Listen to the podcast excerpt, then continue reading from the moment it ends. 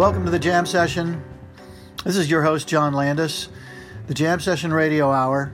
This is something that we appreciate that WLIW allows us to do and has for years. And our typical format, as you know, has been a live jam that we have recorded in various venues over the years. Right now, we're in the middle of a kind of a difficult virus period with COVID 19, and that's going to go on for a while. And hopefully, if we're all wearing masks and distancing and doing the right things, uh, that will calm down with the advent of a vaccine. But in the meantime, we are making music and making uh, and bringing you inter- interesting information. We're shifting gears a little bit uh, as we did uh, the last two weeks uh, in October, where we brought you an interview of Ashley Kahn and Joel Chris. And uh, tonight we want to begin to bring to you some interviews um, that NYU has done, the Steinhardt School has done, in particular Dave Schroeder, who's the head of that school. He's done them over the years with various jazz musicians. They're uh, they're on YouTube. You can grab them on YouTube. This one was with John McLaughlin, um, who is uh, just a real mensch uh, in the music business uh, and in the jazz in the jazz uh, as a jazz musician. A really grateful, appreciative guy who has who is very thoughtful about what he's done and who has brought spirit into his music and into his life over the years, which is a fascinating subject in and of itself. I'm not going to talk much about him uh, because I want you guys to be able to enjoy the interview and learn what you can from John McLaughlin's interview with him. I just want to say again, this was brought to you, this is put together by the NYU Steinhardt School and through their good auspices and those of Joel Chris, who's a good friend of Dave Schroeder's. They're allow us, uh, allowing us to use these. So we're going to go right to it of the interview of Dave Schroeder um, as we've edited with John McLaughlin. Welcome to the NYU Steinhardt Jazz interview series, and today we have the legendary, the great guitarist, composer, band leader, John McLaughlin. John, thank you so Thanks, much Dave. for coming today. I'm, I'm not dead yet. Not no, dead I'm yet. not a legend yet. Well, we think you're Sorry. legendary. You're very sweet. Thank you. Um, I want to talk to you about uh, your life, your career, and uh, really, I want to make this about uh, the musicians who will watch this, and because they're all looking for a path, a career path, opportunities, and you know, from looking at your career, from me researching your career, it seems like you've lived many lives. You've li- you've you came from. Uh, No, I'm getting old, Dave. but it's like you know, you came from England. You were uh, initiated with like the the the blues, uh, Yeah. American blues that came over. But then you also heard Django Reinhardt, which I clearly hear in your playing as well. Let's start there, because I, I think, you know, just from me uh, looking randomly at your life, you could have had another path if you wouldn't have maybe found jazz. Maybe. Yeah, I think we should start a little before that because because I studied piano, classical piano before I, I took up the guitar, and uh, really it, I, I owe it all to my mother, who was an amateur violinist and uh, loved music dearly. She was in an amateur orchestra, so. So I, I grew up with classical music constantly, so that, that really marked me. And uh, um, I mean, you can see the effects later on in, in my life with, with the different projects that, that I got involved with, with, the, with the, specifically the, the two pieces for guitar and orchestra. Because classical music is, I still listen to classical music. It's, it's so beautiful. I mean, some great composers. And I think jazz has an enormous debt to classical music because the harmony that, that we use in jazz really came from the European composers and Was there subsequently anything? the American. Was there anything specifically that you listened to in classical music that transcended into uh, like the harmonies? Was there composers? I, I mean, any of the, of the. I mean, the big, the big event for me musically was was um, was when I heard Herbie for the first time, and um, Herbie and Bill Evans, and and you know these two steeped in, in the, the, the French Impressionist music, whether it's Satie or Ravel or Debussy, Ravel. I mean, the the harmonies that, that jazz subsequently became founded on or uh, derived uh, directly from, from these, these uh, composers. And then, of course, you have um, when, when McCoy came on the scene, and, and you could hear his, uh, if I dare say, Bartokian influence, you know, mm-hmm. especially these quartal harmonies that, that Bartok was so fond of. Um, so uh, I think jazz has got enormous debt to classical music. Um, but uh, on the other hand, I think in these, these days, classical music has its own debt towards jazz now, I think. Mm-hmm. But uh, the, the, the impact of, of, of growing up with, with a, a, mother who was a classical player um, just had a lasting impact on me. You know, okay. By the time I was 11, the guitar came in, thanks to my older brothers. I'm the youngest of 5 mm-hmm. kids, and um, fortunately, they were uh, university students, and uh, we're going back here toward, say, 1953, 52, 53, when the blues movement, which you spoke about before, right. um, it hit Britain. I mean, big time. Did you see any of those blues guys when they came over, like Howling. Wolf or? No, I saw I saw Bill Broonzy. Oh wow, wonderful, and then Muddy. Mm-hmm. Yeah, unbelievable, amazing. Muddy Waters just really had a powerful impact on me.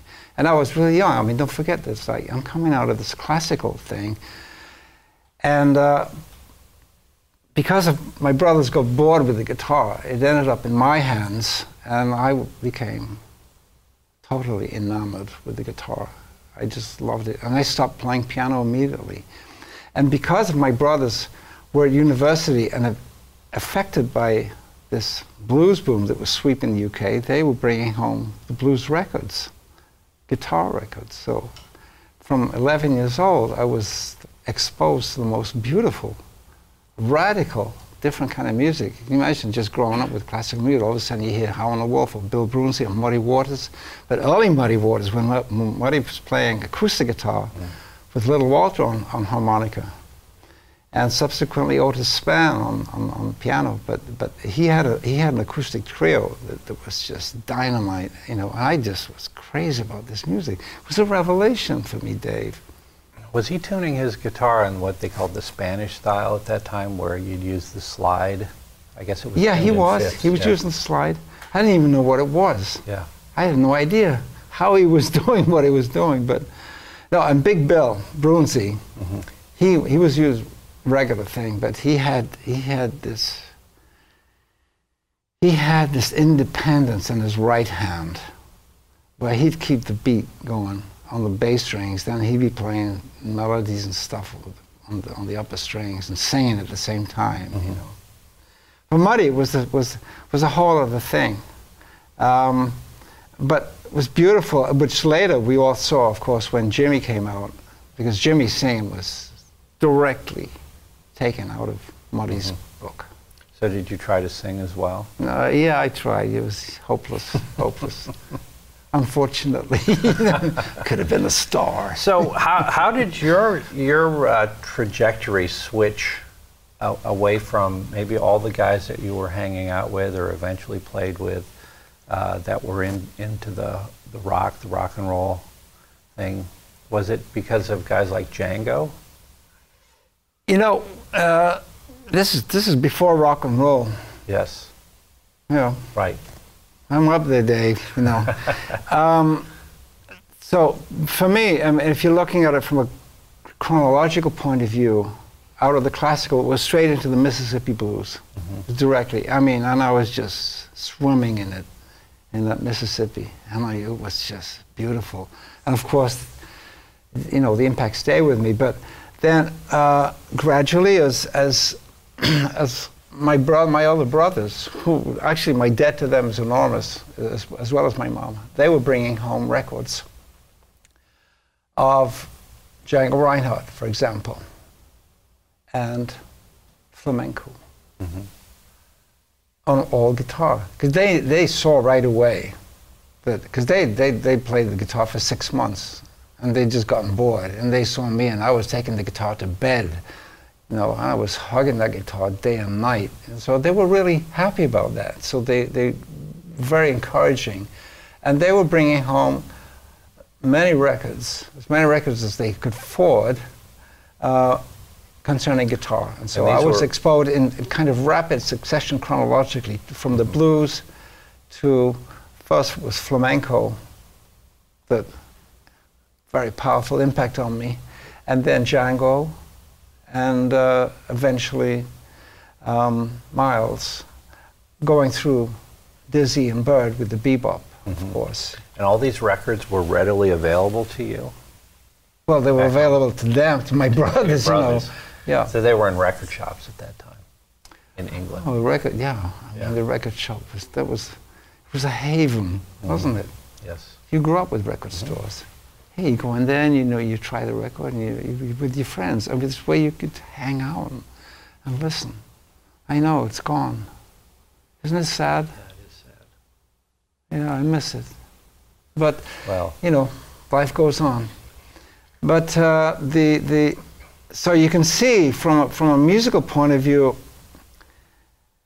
that I was bombarded with with a number of cultural musical cultures that that culminated in in Miles mm-hmm.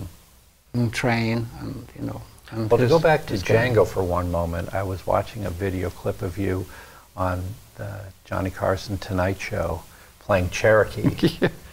Yeah. Faster than I had ever heard it. Yeah, yeah, yeah. Yeah, and the rehearsal was not that fast, but that's Eddie Shaughnessy. what a drummer. And that was a great band, the Doc Yeah. Severinsen band.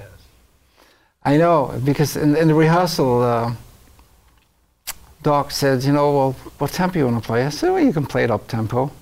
Okay, so we, we played it up tempo, it was nice. And then on the, the live show, I mean, Eddie Shaughnessy kicked in the tempo, and I'm thinking, what?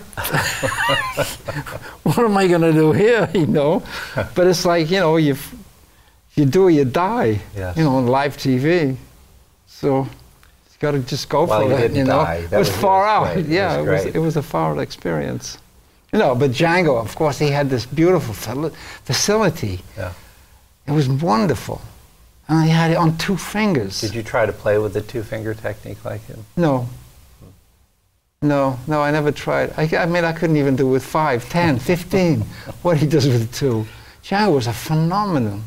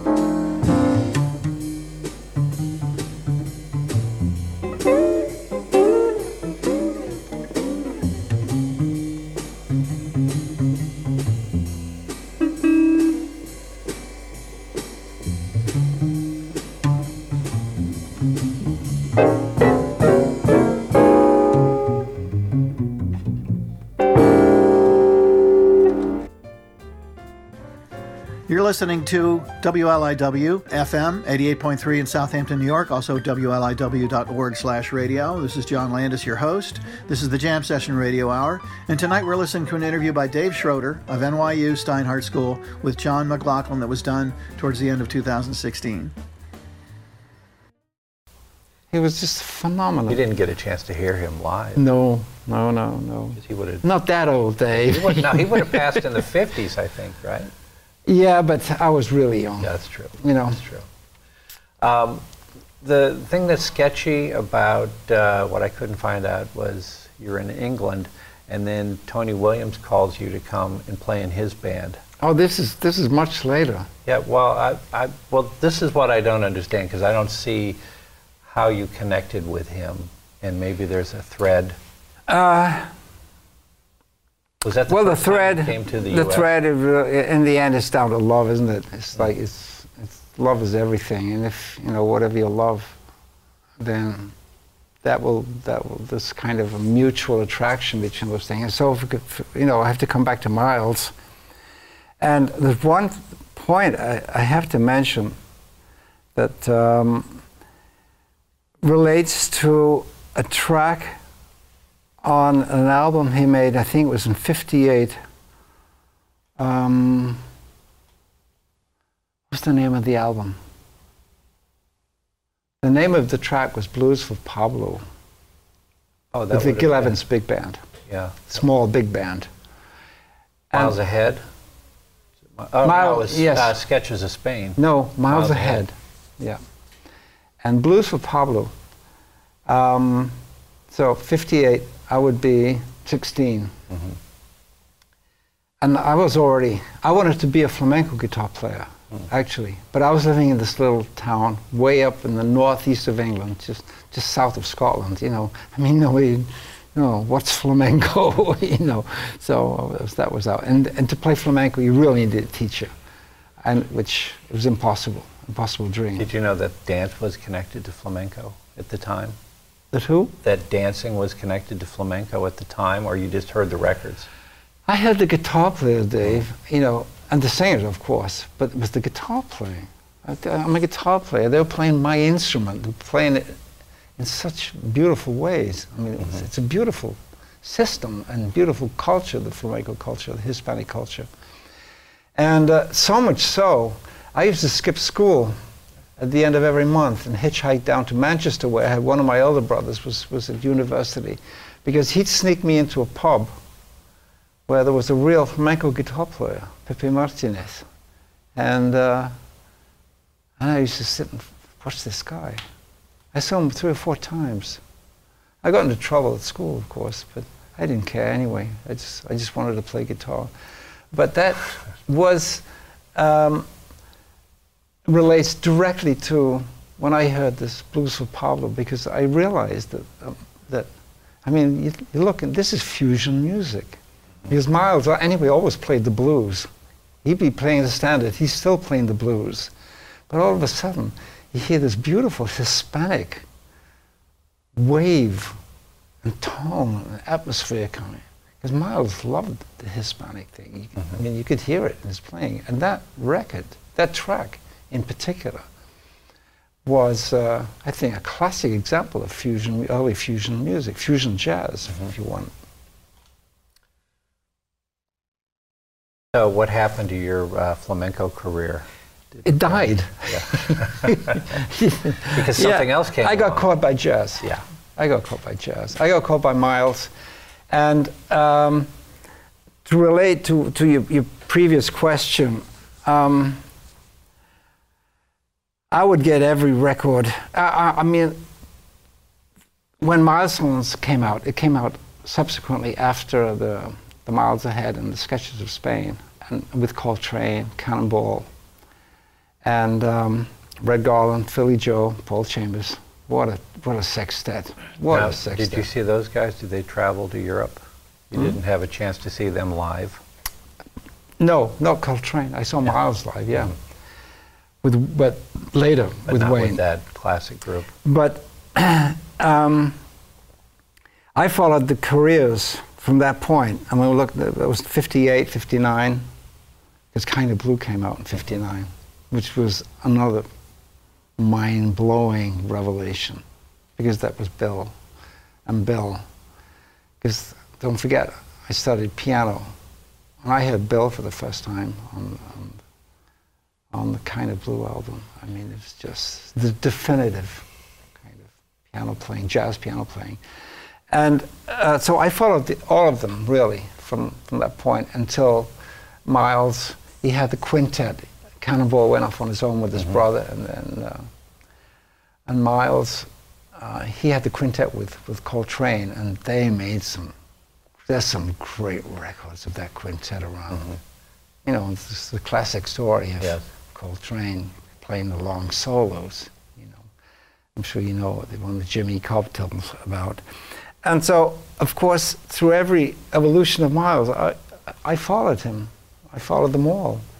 And uh, in 60, 65, of course, another, another pivotal year for me was the Love Supreme, that, mm-hmm. because that affected me in, in different ways, but also the Miles in Europe, where Tony was on. Mm-hmm. He would be 18, I think, around that time. And I couldn't believe it. I couldn't believe Tony. It was just too much. He was perfect. Mm-hmm. And what he did to Miles, because you know how cool Miles was prior to that. All those records, in the late 50s. Mm-hmm. Yeah, he was like kind of slowly burning. But when Tony joined the band, he, he caught fire. Miles was on fire. I mean, you listen to those records, and that's Tony. And of course, subsequently, when I got to know Miles, and I, and I knew, I mean, he loved Tony to death. He loved him. Mm-hmm. And uh, in fact, when I came to join Tony, Miles wasn't happy because he was losing Tony. He didn't want to lose Tony. But those recordings, you know, were, were amazing. So we're looking at 65. But I should just interject a little something here because uh, thinking about my life as a musician um, is relevant to my life as a seeker, too, mm-hmm. because this, um, in fact, I, there are two aspects to, to, my life as I see kind of threads. And one is one is um, particularly from the '60s, mid '60s when uh, we all started to drop acid and uh, ask the great existential questions of life, which is what acid will do to you. and, um, and so to figure out is growing up in a completely agnostic family, but with uh, a lot of discussions going on about the existence of God and what is God anyway, and what's this universe what is this unbelievable universe we're living in? Infinite and eternal? And here we are, just, you know, for a few years and then disappear. I mean, what is the whole meaning of it all, mm-hmm. you know? And so these questions became important uh, to me, as, as, to a lot of people at that period. And, um, and the search for meaning was directly related to my musical development because I felt already at that point that that you can play a lot of notes, but the thing is is what about you the inner life that you have. Uh-huh. And I had this undeniable conviction that that I had to have a richer inner life if I had a richer inner life, then I felt that my music would be richer as a consequence. And so the impact of Love Supreme was really pivotal for me when that album came out, in spite of the fact that I had no idea what he was playing. And I'd been listening to him for seven years mm-hmm. with the Miles albums. And then, of course, with his own albums, Giant Steps and, and, and the great ones, Until Love Supreme. And it took a year of listening on a daily basis to Love Supreme for me to finally hear what he was doing musically. But I knew it was related to what this he wrote on the the rear side, this beautiful poem, poem, prayer, yes. whatever you want to call Yeah. it. This was this, this was an expression of a very profound degree of spiritual awareness, and beautiful and elegant and eloquent, which is were the words he he, he sought in his words, but it was the it was the characteristics he sought in his music too, and uh, and so that was uh, tremendously encouraging for me to get this record and read the poem and then try to figure out what he was doing. it took a long time. You're listening to WLIW FM 88.3 in Southampton.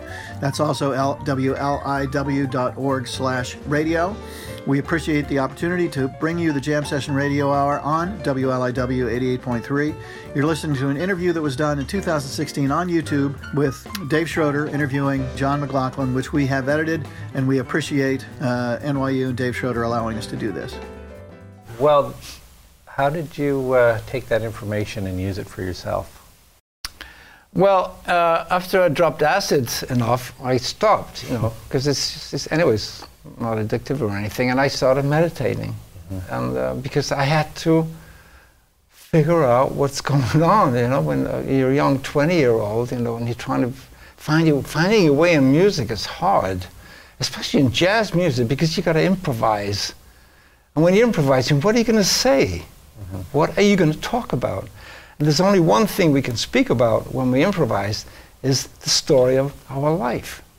How we relate to ourselves, to our instrument, to the music, to our comrades, to our to, to the universe itself. It's all it's all about how we do it and how and the, the how deeply we feel about it. Now, the interesting thing is, um, if you would have discovered maybe been 10 years older, and you would have grown up in a different time, because in the 1960s, mid 60s, this was a lot of people were looking towards India for meditation. Of course. things. Me If you too. would have been, if you would have been 10 years older, you would have had a career 10 years earlier. You might have become a different person. I certainly would have. Yeah. So you were placed in time at a specific point. Yeah. You think Yeah. that's uh, divine lot of providence, or All, all, all us hippies, Dave, for all of that time. It was an amazing decade, the so? 60s. Who helped you through that? I know you had The musicians, the music, the, musicians, albums. but you also had uh, your spiritual leaders, uh, Sri Chinmoy. Oh yeah, subsequently. I mean, but even before before I left the UK, um, I saw you know I started meditating. I joined a school of, of meditation, even though the, the, the I didn't find it very deep. Um, nevertheless, the, the, the, there's always something you can take out of it, and, and I took out the the fact that that to sit down and watch what goes on in your mind is a very significant activity. Instead of a kind of, you know, being focused on the exterior, mm-hmm. is what is going on in the interior. You know? And when you do this over, over a period of time, then you really start to figure out, because all kinds of stuff comes out of your subconscious when you, when you meditate, and you start to see who, more who you are, what you are. Now, That's uh, all, and that's uh, but that's very important knowledge. That is I, I mean, it's important to me. It was important to me, and continues to be important to me since I meditate. Anyway, I still meditate. It, I, I want you to unpack this for me because uh, there's different paradigms for people being musicians and, uh, and why they're musicians. Some of them, they're just practitioners, they're just worker bees. Yeah, I know. Go and play Broadway, whatever, and, and play uh, third violin on Cats for 30 years. And uh, I've been there. right, so how, how you, where did it come from you? Was it the music hit you that's that significantly that you said there has to be more and I'm going to find it? Well, let me put it in, in, in a, very briefly in an anecdote because, as I mentioned earlier when we were chatting, I, I was. I became a member of the Ray Ellington Quartet, which had the hardest guitar book in the world. I mean, it was just a monster. It was a monster. By the time I left that, that gig, uh, I was reading anything, and and so I got I started to get called for, for, for sessions. I mean, it's just pop music, Mm-hmm. but from being, uh, you know, a struggling, starving guitar player, all of a sudden, you know, I had money in my pocket. You know, even though the music was was mainly rubbish, Mm-hmm. you know. Uh, and it was a very nice feeling to have some money in my pocket. I'll tell you, it was very nice. And I did it for, I would say, 15 months. And I was doing other things on the side. I was playing with, with uh, you know, I put on my own group together, and I was playing with different jazz bands because to make a living as a jazz player anywhere is really difficult, and it was very hard there. So I, I was making, I was making money this pop music, and uh, but I, I'll never forget the day where I, I quit. I had two sessions and three jingles to do. And I pulled up outside the studio in my nice little sports car. And I, and I, I sat there and I had this feeling in my body. And it, and it was like, if I go in that studio, I'm going to die. I'm going to die physically, or something will die. And I drove off and I left them really in deep doo doo. It was a terrible thing to do. And uh, so I became poor and happy again. And, uh, but So what did you pursue at that point? Poor and I happy. I pursued playing. I wanted to play. I wanted to improvise. I wanted. I was a jazz man, even though the '60s. It's it's complicated. I'm sorry. We're going to have to keep kind of recapitulating here because because I played mainly R&B in the '60s to survive. Georgie Fame, the Blue Flames, and then the band with Ginger Baker, Jack Bruce, and Graham Bond. I mean, that was some hard-hitting R&B, Mingus mm-hmm. kind of influence, you know. You remember Blues and Roots and, Sure. and, and, you know, Fables of Faubus with Dannie Richmond. Great recordings, great. And, and, and he was a true inspiration. He was a true inspiration um, compositionally, too. Him and Monk. But uh, so already by 1965, I was kind of bored with the, this kind of, you know, classical jazz guitar tone. Yeah, I mean, I've been listening to Train. You hear Train A Love Supreme, he's playing three notes at a time sometimes. You know, I mean, and then Eric Clapton was doing great work with John Mayall and the mm-hmm. Blues Breakers. And then Jimi came along and just turned everybody on their head. What he did with very little a Marshall amp and a wah wah pedal. Unreal. Hmm. And I, in some strange way, equated what Jimi was doing with distortion with what Coltrane was doing with his horn. Musically, okay, worlds apart, but tonally, very similar. And I already, by with with uh, playing with Ginger and Jack, I, I had to have a bigger amp because I wanted to get feedback. Yeah, I didn't want this cool guitar tone anymore, you know. And um, anyway, as time went by, uh, I'm sure you remember Dave Holland. Sure. And Dave and I, we were kind of when I because I moved to Belgium in '68 to play with a free jazz group. I mean, free jazz, just like anarchy, okay? Which And you still weren't making any money.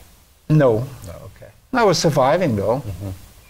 Um, and I, I realized that, that free jazz was not for me because unless you're a perfect man and a perfect musician, it's a lot of self indulgence. And it doesn't work. I like discipline. And uh, so, but when I was in the UK, I, I was staying with Dave Holland. And Dave was in the house band at Ronnie's, one of the house bands at Ronnie's, that, where they would play with the great artists that would come from America, Sonny Rollins or Rahsaan Roland Kirk. I was in another house band, but it was more jazz R&B, Hammond organ trio. But one night, when Rahsaan was there, Rahsaan Roland Kirk, uh, liked the way we played. more than the band, more than the trio that was accompanying him. So he came in early because he wanted to play with us. Wow. So he came on stage and he jammed with us. To the great displeasure of Ronnie Scott, you know, because his star is, is playing there before he should. But uh, I'll never forget that experience. And at one point, when I, I, had, I had to solo, and Rahsaan went behind me with the three horns. I mean, it was like a big band right behind me. It was just, oh, what a Oh, beautiful gosh. experience. Wow. In any event, in the summer of 68, Miles walked into Ronnie's, and Dave was playing, and, and, and, he, and he hired Dave. In the meantime, Were you in the group too? Not that group. No, he was with the real jazz group. Okay. You know, Chang Chang Lang. You know, no, but beautiful. Stan Tracey. Under some great players in Britain at that time. In any event, um, while one of the times that, that I came back from from Europe, staying with Dave, um, Bill Evans come into town, and Jack DeJohnette was was playing with Bill, Eddie Gomez. And Jack loved to jam. And since Dave had been in Ronnie's, he knew, he knew Jack. And Jack invited us both down to have a jam at, uh, in the afternoon at Ronnie Scott's. So we went down and we just, we just jammed for a couple of hours. Um, unbeknownst to me, Jack had one of these, you know, old Mission Impossible tape recorders, you know, with the little reels. And he recorded it. And that's, uh, my, in the meantime, Dave left to join Miles. You know, and of course, uh, we, we had some, some money, we'd call each other. And, uh, and one day, on, I'm on the phone with him, and he said, uh, I got somebody who wants to talk to you. And I said, Oh, really? You know, I'm thinking, No, it's not Miles, that's for sure. And Tony got on the phone, and he said, uh, Hey, nice to meet you. He said, um, Jack DeJohnette played me a jam of you and Dave and him, and I want you to come over and play with me. I'm in a band I'm forming. So this That's the story. Was my link. Yeah, okay.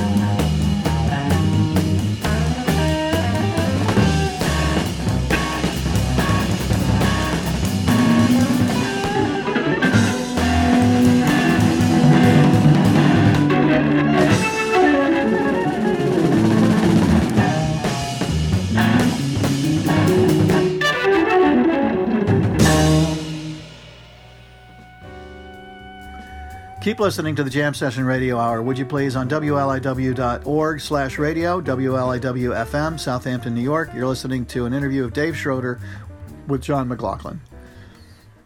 Hey, I want to go back just a, minute uh, with Coltrane. I had he- heard that, you correct me if I'm wrong, that uh, Coltrane uh, wanted to hire Wes Montgomery for the band. For Did he really? Band. Yeah. Wow. But Wes chose not to do it because he didn't want to comp for those long solos. We all know about those solos. I don't know if the gentlemen know this, the, the, the story about, about Coltrane and his long solos with Miles. They come off stage, I mean, on the side of the stage, mm, and, and piano, piano solo. and Miles says to Train, why you play such long solos? And Train says, you know, well, man, it's just like, you know, I've got this, this device and I get into this device and then I figure, oh, wow, there's another thing I can do, you know. And before, before I know, I know what's happening, you know, I said, I'm in the middle of it. I don't know how to stop. Take the horn out of your mouth. Typical Miles, beautiful, straight to the point. Well, you know, let me throw this on top of that. I, I have done a lot of interviews, and I interviewed. I bet you, you must I, know that I, story. I know that story. I wanted you to apply. I wanted you to say. Uh, I interviewed Jimmy Heath, and he said uh, in the late '50s, early '60s, when modal jazz was coming around, and it's like you'd have you know 16 bars of D minor, and he says that nobody knew how to end the solo because there was no 5-1. Yeah. So yeah, they just sure. kept going. So I always thought that that would might have been part of Coltrane's reason for not knowing how to stop. Could be. It could be. Um, but, well, you must have listened to him many hours. Mm-hmm. And I like the way, you know, the impressions. The, the, the one that um, 64, 63 yeah. with, with McCoy and, and, and Elvin and how he ends that. It's beautiful. Mm-hmm. How he just, he's coming out of the soul, and all of a sudden it's like he does this beautiful curve and moves ambiguously back into, into, the, into the theme. Um, but why he would play so long, I don't know. But you listen to One Up, One Down, the life of the, yeah. the five spot. I mean, that's 27 minutes of transcendental music. He, he, he could go on forever as far as I'm concerned, because he captures me when it, and that particular recording. I don't know why they waited so long to put it out, but it's it's it's another level from from the from the impressions recording. It's unbelievable what he's playing in this. It's astonishing, and and and you lose track of. I lose track of time. I don't even know. I only look. I see this is 27 minutes long. Wow. For me, jazz is a way of liberation. Mm-hmm. It can be. It can be. And, but then you ask yourself, liberation from what? And the, and the answer, in, for me, the answer is to be, to be free from myself. Mm-hmm.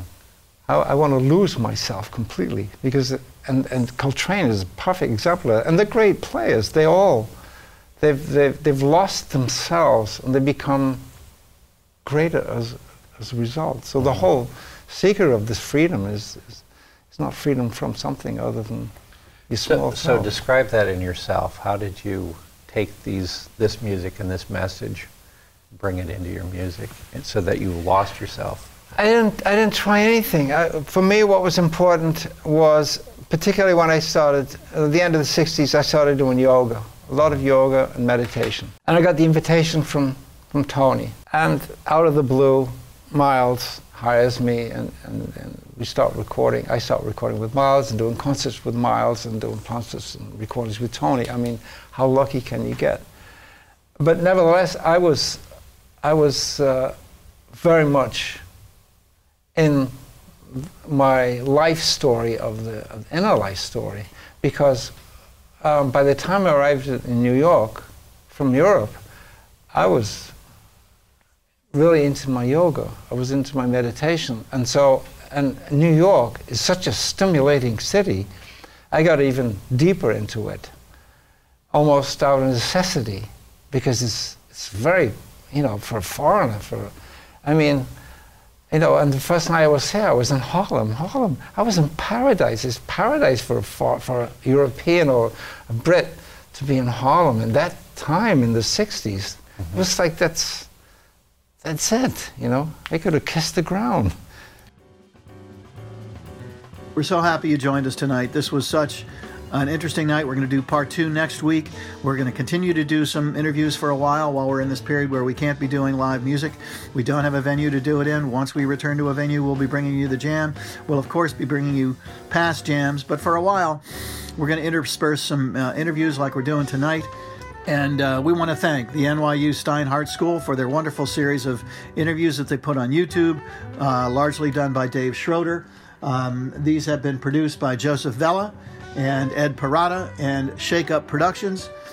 Uh, and they were made possible by a gift from Selma Geller. We also want to thank Rafael Alvarez for his wonderful work in editing this and in bringing some music into it. Uh, he's a fan of John McLaughlin. He's a jazz fan. He's a raconteur, um, and he's an, he's a very interesting guy. We also want to thank Clay S. Brondal, the music director of the Jam Session and the Jam Session Radio Hour. I'm John Landis, your host. Stay safe, stay well, good night, and we'll see you next time on the Jam Session Radio Hour.